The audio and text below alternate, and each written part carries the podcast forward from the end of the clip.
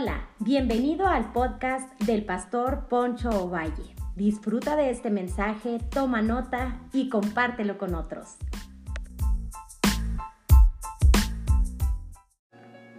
Hola, bienvenidos. Hoy quisiera hablar sobre secuelas de Egipto. Aquellas heridas emocionales las cuales crearon aquellos eventos desagradables que vivimos en el pasado. Cuando sanamos los recuerdos de nuestra vida, el presente se ve de otra forma. Dios quiere sanar esos recuerdos agridulces, esos recuerdos amargos que nos impiden disfrutar el presente. Efesios 4:23 dice, renovados en el espíritu de vuestra mente. Dios quiere renovar nuestros pensamientos, nuestra mente, que nuestros pensamientos empiecen a soñar, empiecen a creer en la bondad de Dios, porque Dios tiene algo para nosotros. El Salmo 147.3 dice, Él sana a los quebrantados de corazón y venda sus heridas. Recordemos que Egipto simboliza la vida pasada que llevamos, esa vida donde fuimos maltratados de muchas formas. Nadie sale ileso de, de esta vida, todos necesitamos de alguna u otra manera ser sanados por el Señor. El rico, el pobre, el que tiene dinero porque pues creó eh, pues muchas inseguridades. El que no tiene porque tiene un un sentido de inferioridad y tantas cosas. En otras palabras, quiero decirte que nadie sale ileso de esta vida. Dios hizo lo más difícil para sacar a Egipto de, de aquel lugar bien difícil, llevarlo al desierto. Pero lo único que Dios quiere es que obedezcamos a sus principios, a sus mandamientos, para poder poseer la tierra prometida. Lo que me llama la atención es que Dios los lleva a un desierto antes de conquistar la tierra prometida, antes de llevarlos al borde de Canaán, de la frontera sobre Canaán. Dios nos mete en desiertos espirituales para sacarnos a Egipto del corazón, de aquellas etapas dolorosas donde sufrimos. Dios nos quiere mostrar en ese desierto que Él es nuestro sustento. Es como si estuviéramos eh, quejándonos cuando Dios le pides a Dios por mucho tiempo que te dé una casa. Dios te da una casa, te provee una casa y después estás quejándote y estás diciendo cómo le voy a hacer para pagar la luz. Dios ya hizo lo más difícil, te proveyó una casa. Dios ya hizo lo más difícil, te proveyó hijos. Dios te va a dar para el sustento de tus hijos, porque Dios es tu proveedor. Dios es nuestro proveedor. Pero en estos desiertos espirituales en los cuales estamos atravesando, Dios quiere que confiemos en Él. Dios nos va a mostrar su bondad, su gracia, su provisión y que confiemos una vez más en Él. Pero Dios tenía que pasarlos por el desierto antes de llegar a la tierra de Canaán. ¿Por qué? Porque la mentalidad que tenían, las heridas emocionales, las secuelas que habían creado, se habían creado en su corazón. En Egipto, las secuelas que venían arrastrando, les, les, les impidían poder tomar la tierra prometida. Por eso constantemente tú ves a estos que se quejaban, que dudaban de la bondad de Dios. Por eso una de las barreras más grandes del discipulado es la resistencia al cambio. Dios quiere cambiarnos. Hay personas que a lo mejor por ignorancia, a lo mejor no han avanzado en su crecimiento espiritual, pero qué triste es cuando unos resisten, se resisten al cambio y son obstinados y dicen, no quiero cambiar, aquí quiero estar, me agrada estar en Egipto, me gusta ser maltratado. Por este asombroso que sea, hay personas que se resisten al cambio y prefieren regresar a Egipto. Por eso ellos dijeron, designemos a alguien que nos regrese a Egipto. Es mejor morir allá en Egipto, ser maltratados por Egipto. Es impresionante poder ver personas que prefieren estar en lugares donde fueron maltratados, señalados, etiquetados, donde les hacían sentir como basura, donde les hacían sentir como personas que no valían nada. Pero, déjame decirte algo, Dios te quiere llevar a un lugar de confianza. Aún en el desierto que tú estás atravesando, Dios te quiere mostrar su bondad, su cariño y te quiere decir, hey, yo soy tu Dios, yo quiero vendar y sanar tus heridas, porque Dios quiere hacer algo en nuestro corazón. Quiere quitar esas secuelas que creó esa vida pasada, esas malas decisiones, ese fracaso del pasado, esas eh, secuelas que vienes arrastrando para que puedas poseer la tierra prometida en el presente, puedas disfrutar la vida y puedas poseer la tierra. Por eso, en lugar de agradecerle a Dios, por la tierra prometida y por el fruto que ellos vieron con sus propias manos, eh, que palparon con sus manos y vieron con sus propios ojos, cuando aquellos espías reconocieron la tierra que fluye leche y miel, ellos se quejaron en lugar de agradecerle a Dios. ¿Sabes? Números 14.1 dice, entonces toda la congregación gritó y dio voces al pueblo y lloró aquella noche. Lamentablemente, Las personas se quejaron y recordemos que la queja significa esto. La queja está acompañada de resentimiento y murmuración. La queja tiene la finalidad de persuadir a otros y traer resentimiento, desconfianza y falta de esperanza. Crea psicosis en las personas, pero también está acompañada como con un tono de voz como gemidos. Entonces, los diez espías que decidieron no creerle al Señor porque su mentalidad era una mentalidad fatalista, mediocre, y contagiaron a otros, eran las secuelas que habían creado aún sus padres, porque creo, quizá a lo mejor algunos de ellos habían nacido en el desierto. Este, no quiero equivocarme, pero sí creo que ellos experimentaron muchos milagros en el desierto. Pero aún así sus padres se encargaron de poderles transmitir esa mentalidad mediocre, esa mentalidad de una depresión, porque también la depresión es una conducta aprendida. Los padres se encargaron de disipular a sus hijos de una manera equivocada, porque cuando Moisés eh, escoge a los príncipes entre ellos, porque Dios le dice, escoge a príncipes entre ellos para que reconozcan la tierra la cual les doy, la tierra que fluye leche y. Cuando van y la reconocen, pues eran personas jóvenes. Dios quería una mentalidad nueva, una mentalidad fresca en la cual se atreviera a confiar, a arriesgarse a creer en las promesas de Dios. Pero sus padres se habían encargado de transferirle las heridas emocionales y esa conducta eh, de depresión. Entonces, déjame decirte algo. Las secuelas que se crearon en Egipto, esos desconfianzas y heridas emocionales que venimos arrastrando, nos predisponen en el presente para detenernos, frustrarnos y ver la vida con desdicha. Entonces, las personas que no han superado los traumas del pasado no pueden disfrutar las bendiciones del presente. Prefieren no hacerse ilusiones. Podemos identificar tres aspectos claves de estas heridas que se crearon en Egipto, de estas secuelas que venían arrastrando. La primera de ellas es que había una herida de identidad. El versículo 6, capítulo 6, versículo 7 de Éxodo dice, te tomaré como pueblo mío, seré tu Dios. Entonces sabrás que yo soy el Señor tu Dios, quien te libró de la opresión de Egipto. El pueblo de Israel pasó siglos en cautiverio en la tierra de Egipto. Imagina el dolor, la humillación, el sufrimiento que experimentaron. Fueron obligados a trabajar arduamente, tratados con crueldad, despojados de su dignidad. Estas heridas emocionales no solo causaron, eh, no, solo, no, no se curaron, disculpa, con la liberación de Egipto, con una liberación física. Dejaron una marca profunda en el alma de cada israelita, esas secuelas, esas heridas emocionales. Esto nos enseña que las cosas materiales no pueden transformar el corazón del hombre, ni mucho menos sanar las heridas emocionales que hay en el corazón. Porque qué impresionante que ellos pudieron ver la provisión de Dios, pudieron reconocer la tierra prometida, eh, vieron el fruto que, que producía aquella tierra, pero decidieron no creer, decidieron gemir, decidieron murmurar, decidieron llorar toda la congregación. Y, soy intencional en esto, déjame decirte algo. Las posesiones materiales nunca te van a dar una identidad, nunca te van a dar una identidad como hijo de Dios, como alguien que se siente amado por Dios y que es feliz, que tiene confianza en sí mismo. Las cosas materiales solamente agregan más ansiedad porque tienes que cuidarlas, tienes que eh, multiplicarlas, etcétera, etcétera. Déjame decirte algo. Los israelitas ni con cosas materiales pudieron sanar sus heridas emocionales.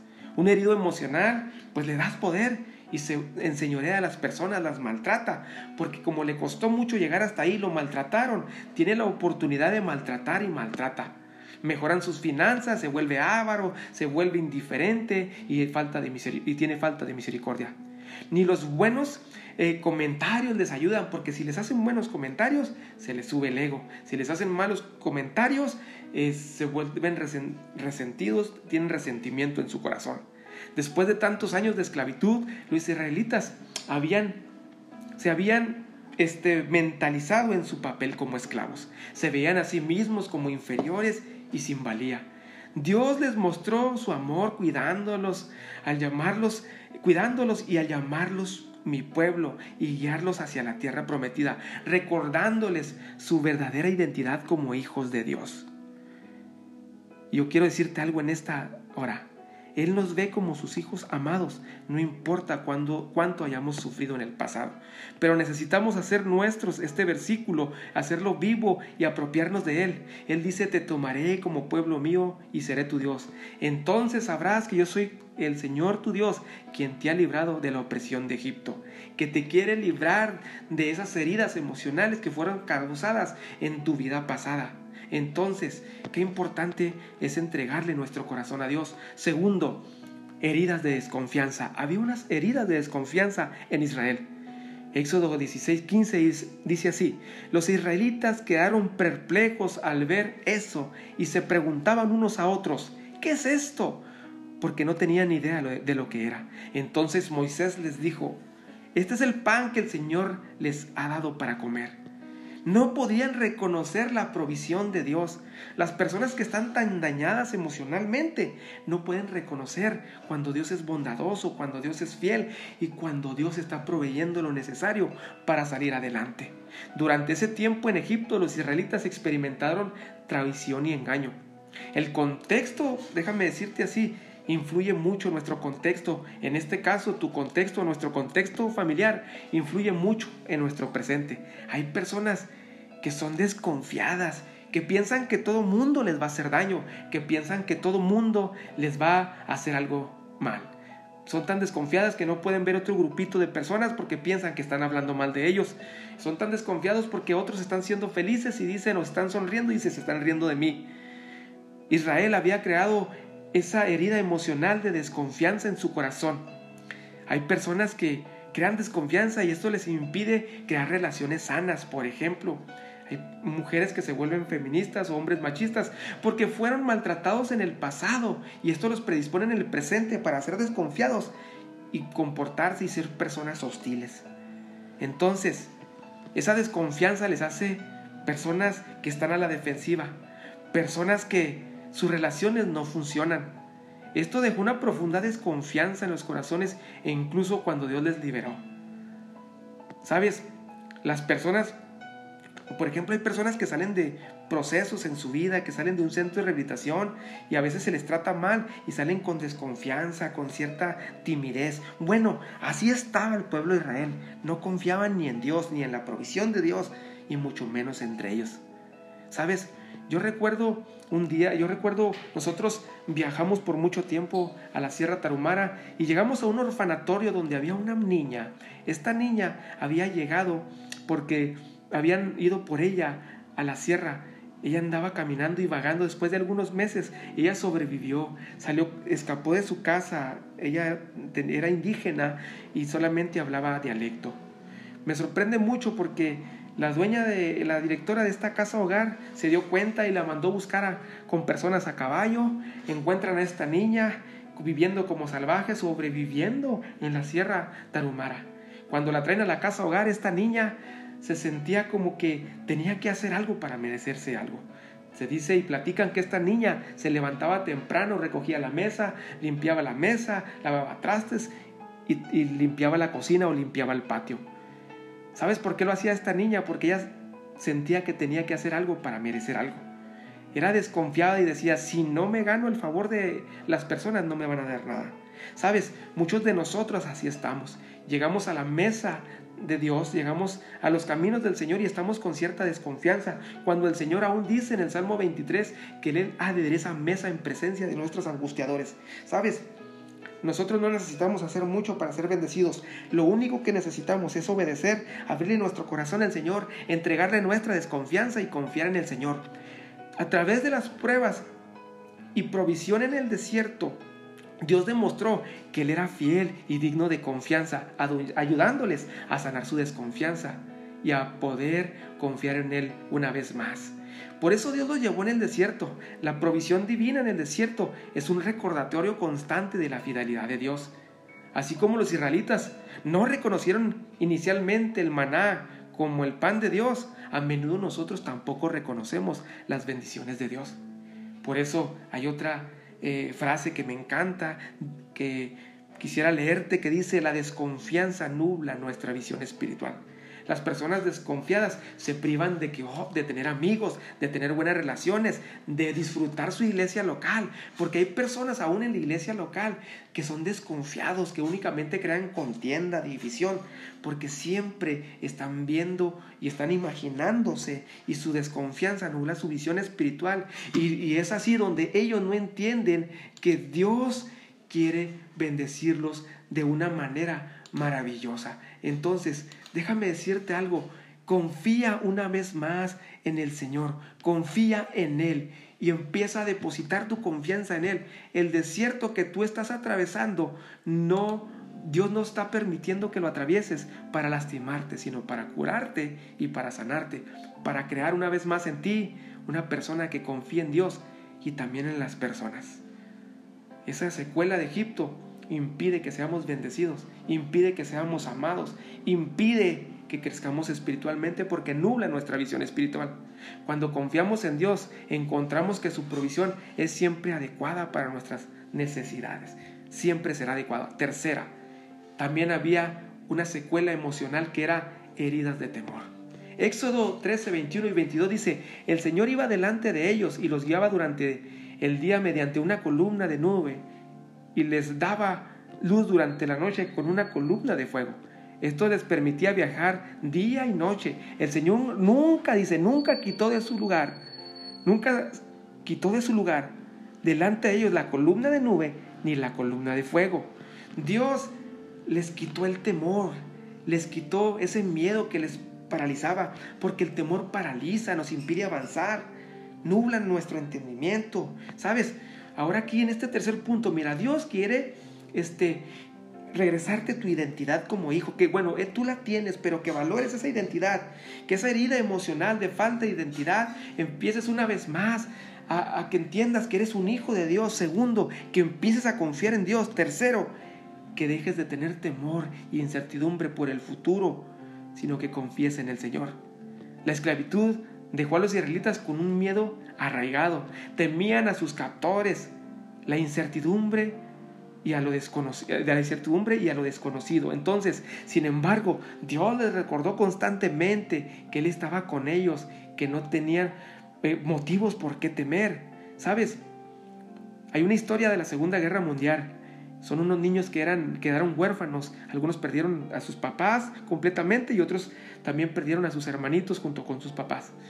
Dicen que estos niños no podían dormir porque le tenían miedo al siguiente día, no dormían las ocho horas. Los psicólogos no hallaban cómo hacer para que estos niños durmieran las ocho horas necesarias porque estaban adelgazando, se estaban desnutriendo y tenían caras demacradas. Los psicólogos actuaron inteligentemente y lo que hicieron es que les pusieron pequeñas canastas a un lado de su almohada cuando estaban dormidos y les pusieron alimento para que ellos durmieran confiados que tenían alimento para el siguiente día. ¿Por qué? Porque ellos tenían desconfianza, porque ellos tenían temor al siguiente día. ¿Cómo vamos a hacerle? ¿Qué vamos a comer? Ya no está papá, ya no está mamá. ¿Sabes? Así es Dios. Dios dice la escritura que ciertamente el bien y la misericordia nos seguirán todos los días de nuestra vida. El Salmo 23 es tan enriquecedor que nos da una identidad, nos quita el temor, pero también nos hace una vez más confiar en el Señor y en la provisión del Señor. Así como esos niños, Dios te dice en esta hora, no temas, porque yo estoy contigo. La Biblia dice 365 veces, no temas, porque Dios nos dice, un no temas para cada día, porque yo estoy contigo, no tengas temor, yo tengo resuelto tu futuro, aunque no te lo voy a revelar, porque a veces cuando Dios nos revela nuestro futuro, nos volvemos en ocasiones, dejamos de buscar a Dios con intensidad, pero Dios nos mantiene de esta manera para confiar en Él para disipar el temor y para tener confianza y tener una identidad como hijos, que tenemos un Padre que nos va a proveer lo necesario. Los dio con una columna de nube durante el día y una columna de fuego durante la noche, mostrándoles su presencia constante. La columna de fuego, la columna de la nube y la columna de fuego simbolizan lo que Dios, su presencia palpable, una teofanía, una manifestación de Dios por medio de la naturaleza que los guiaba constantemente. Así como Dios nunca abandona, abandonó a los israelitas, en su travesía, tampoco nos abandonará a nosotros. Aunque estemos atravesando un desierto espiritual y en momentos sintamos, nos sintamos solos, sintamos miedo, va a llegar el Espíritu Santo que nos va a dar de su gracia, de su poder para salir adelante. Esta historia nos recuerda que incluso en las noches más oscuras de nuestra vida, Dios sigue siendo nuestro guía y nuestro protector constantemente todos los días de nuestra vida. Por eso el Señor Jesús dijo, no los dejo solo, solos, sino que les dejo al Consolador, al Espíritu Santo, que estará con vosotros hasta el fin del mundo. Por eso Isaías dice, no tengas miedo porque yo estoy contigo, no te desalientes porque yo soy tu Dios, te daré fuerza, te ayudaré, te sostendré con mi mano derecha victoriosa. Así que, en lugar de refugiarnos en nuestras heridas emocionales, Vamos a entregárselas al Señor, porque hay personas que le sacan provecho a las heridas emocionales. Les gustan que otros les tengan lástima, les gusta que otros les estén ayudando constantemente. Dios no nos quiere en ese estado. Dios no quiere que te tengan lástima. Tú tienes una identidad como hijo, como hija de Dios.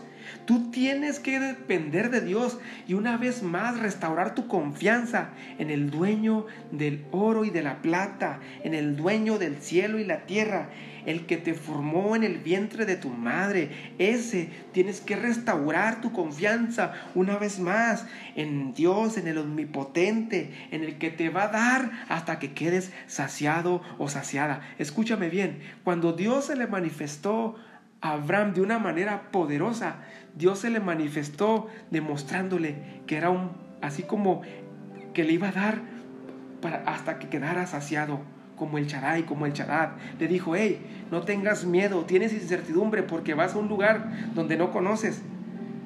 No sabes hacia dónde vas, pero yo te voy a guiar, yo te voy a sostener, te voy a proveer, voy a proveer y multiplicar tus bienes. Pero sabes, Abraham creció en identidad, en confianza y el temor se fue.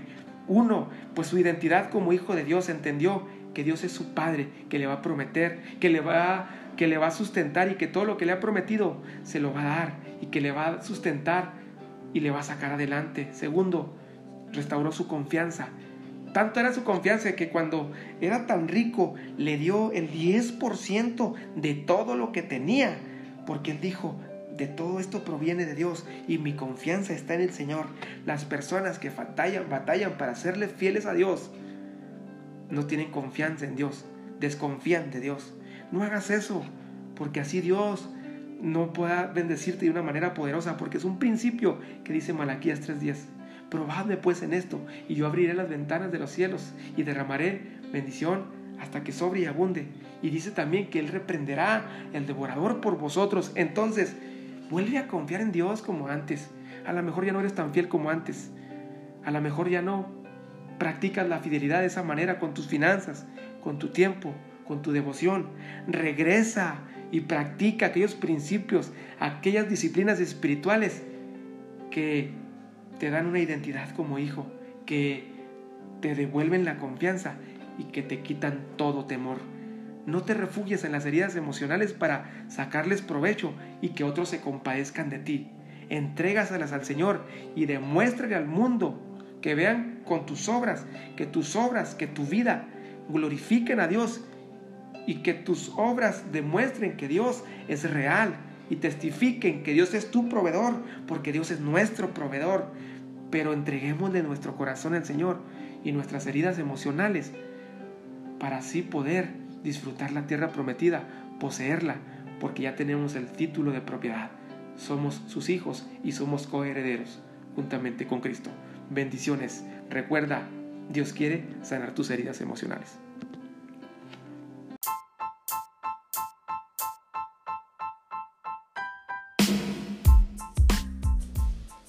Hola, hola, gracias por habernos escuchado. Yo soy Poncho Valle pastor de la iglesia Casa de Gracia en Delicia, Chihuahua, México. Recuerda que cada semana estaremos subiendo un podcast que va a ser de bendición para tu vida.